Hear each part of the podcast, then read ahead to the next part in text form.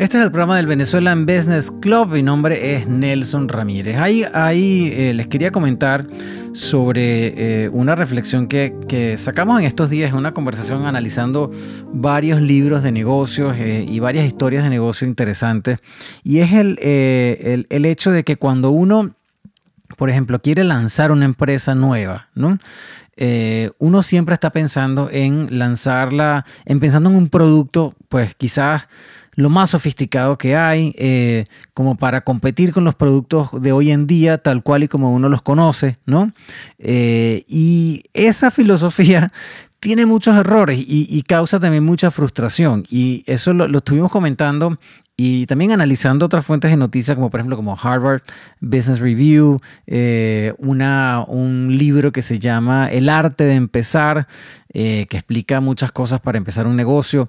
Eh, y la realidad es que hay, por ejemplo, historias que, eh, como Uber, ¿no? O Airbnb, que son compañías que hoy en día, eh, la, la manera en que la llegamos a conocer, que se hicieron populares, estaban básicamente en el pico de su desarrollo. Es decir, habían logrado un producto de eh, listo para que sea consumido por la, gran, por la mayoría de la gente, ¿no? Pero resulta que todas estas compañías no empezaron así. Eh, Airbnb eh, empezó, si usted, yo creo que todos recordamos esta historia, alquilando básicamente un, eh, un sofá dentro de las casas de la gente, ¿no? Eh, y la gente se comunicaba por texto y la forma era bastante rudimentaria, ¿no? Uber también pasó por lo mismo, ¿no? Eh, Uber, eh, la, la manera de, de, de que te fuesen a buscar era en base a mensajes de texto. Eh, no había una plataforma como la de hoy que te explica cuánto tarda, cuándo dónde está el carro, cuánto va a ser la tarifa. O sea, todo era bastante rudimentario mientras ellos probaban eh, cómo funcionaba el servicio que estaban tratando de sacar al mercado, ¿no? Eh, y por eso es muy importante tomar en cuenta que eh, cuando uno quiere lanzar algo, eh, no necesariamente, y de hecho no debería uno empezar eh, sacando el producto más sofisticado posible, así tenga los recursos ilimitados, ¿no?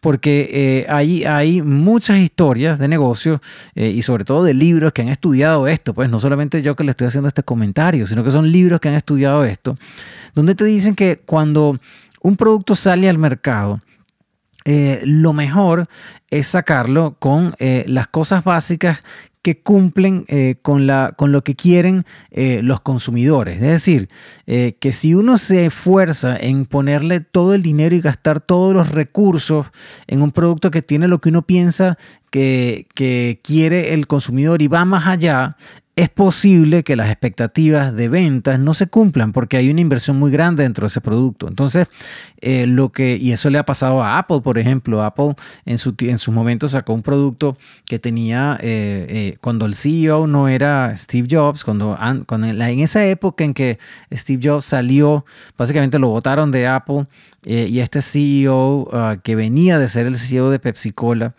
Eh, o un gerente de PepsiCola, eh, pues tomó las riendas de la compañía e hicieron este, este, artic, este, eh, este producto que parecía como lo que, lo que terminó siendo un Palm Pilot, ¿no? Una, una, un asistente de estos manuales que se ponen, o sea, que uno llevaba en la mano y lo escribías con un lapicito, eh, y ellos le pusieron de todo a ese producto eh, y ese producto terminó saliendo del mercado porque no generó las expectativas posibles, ¿no?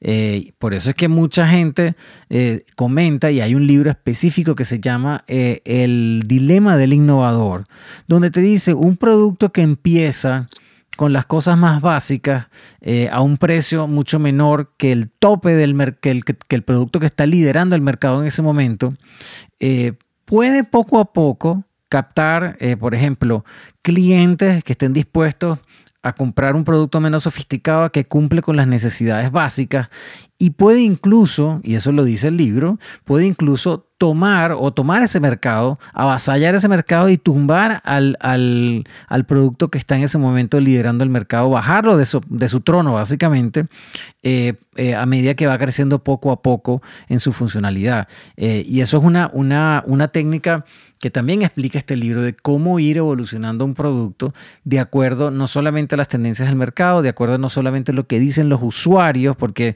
el libro te dice la, lo mejor no es simplemente escuchar al cliente, cliente, es ver cómo utiliza el producto y de ahí entender realmente cuáles son las necesidades que tiene. Porque mucha gente, pues cuando, cuando responde a la pregunta de qué es lo que quiere, qué es lo que quisiera, a veces ni siquiera se pueden saber explicar muy bien. Por eso es que el libro recomienda Eh, uno observar, y por eso, bueno, los, los focus groups que hace mucha gente de mercadeo para entender eh, cómo el usuario quiere usar el producto, ¿no? Eh, y, y ahí me hace, también me hace acuerdo a este libro que se llama El Arte de Comenzar, que dice, bueno, si uno eh, no se ríe, no se, no se termina riendo de su primer prototipo, entonces básicamente ese prototipo salió muy tarde al mercado. O sea, nos, nos hicimos... Eh, nos, Hicimos un rollo en la cabeza y tardamos en salir a probar eh, este producto que debería haber salido antes y no lo hicimos por temor eh, a que no tenía la, la funcionalidad suficiente. Entonces, eh, el mensaje básicamente es, eh, y es, es que no hay que eh, realmente enrollarse en tratar de sacar el producto más sofisticado al mercado, que no las compañías que, que hoy vemos y que son quizás eh, ejemplos de, de emprendimiento, como, como les digo, como Uber, como Airbnb, no empezaron como la estamos viendo hoy en día. Este es el, eso es el, el, como la estamos viendo hoy en día es el resultado de muchos años de trabajo. Entonces no hay que pensar que tenemos que salir por las grandes ligas, básicamente, sino más bien, y esto es un consejo que también les puedo dar personalmente porque lo he visto acá en el Venezuelan Business Club mucho, ¿no? Es mejor eh, llegar a primera base antes de querer batear un home run, aprender de, de, los, de, de las básicamente de las particularidades del negocio donde uno está entrando. De esa manera no, no quemar todo el dinero que tienes disponible para, para empezar la compañía eh, y poco a poco ayudarte a tomar decisiones que te vayan a, llevando adelante, que te validen el modelo de negocio, que te validen la idea que tienes, ¿no? Eh, y eso poco a poco te va a llevar a que realmente alcances el crecimiento necesario. Eh, y eso es algo que, que lo hemos visto muchísimo aquí en el, en el Venezuelan Business Club y es algo que tenemos que tomar en cuenta a la hora de emprender. Yo creo que son buenos consejos y además eso te da tranquilidad. No hay cosa más, más buena que poder crear y concentrarse eh, desde el punto de vista de la tranquilidad, de saber que estamos haciendo las cosas bien y no eh, desde la desesperación de tratar de hacer una diferencia en un mercado eh, tan grande que quizás no conocemos eh, eh, del todo, ¿no? Y, y hay muchos ejemplos también que hemos visto acá eh, que nos lo han explicado. Hay, hay, hay muchas organizaciones que ayudan a los empresarios, a los emprendedores a planificar su mercadeo. Y una de las cosas que, que nos han explicado acá en el Venezuelan Business Club muchísimo es que uno no debería eh, apuntar, por ejemplo, en mercados como Estados Unidos, uno no debería arrancar y apuntar, bueno, yo voy a ganarme el cinco por ciento de todo el mercado americano. Porque eh, realmente lo que uno tiene que tratar de hacer es encontrar el cliente modelo que realmente va a querer tu producto. Y eso se hace con mucho menos dinero de lo que costaría llegar al cinco por ciento del mercado, de, del mercado de Estados Unidos.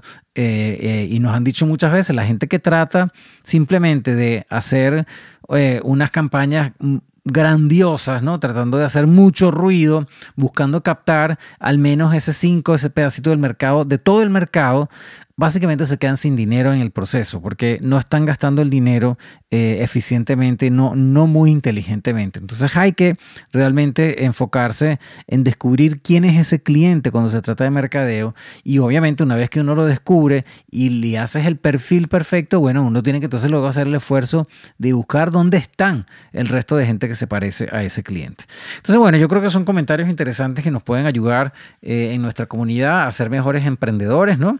Eh, sobre todo a ser más sabios, eh, más cautelosos y realmente eh, eh, trazarnos un, un camino más sólido a la hora de avanzar eh, en nuestros emprendimientos. Este es el programa del Venezuelan Business Club. Mi nombre es Nelson Ramírez. No se vayan que tenemos por acá muchas más cosas que comentar.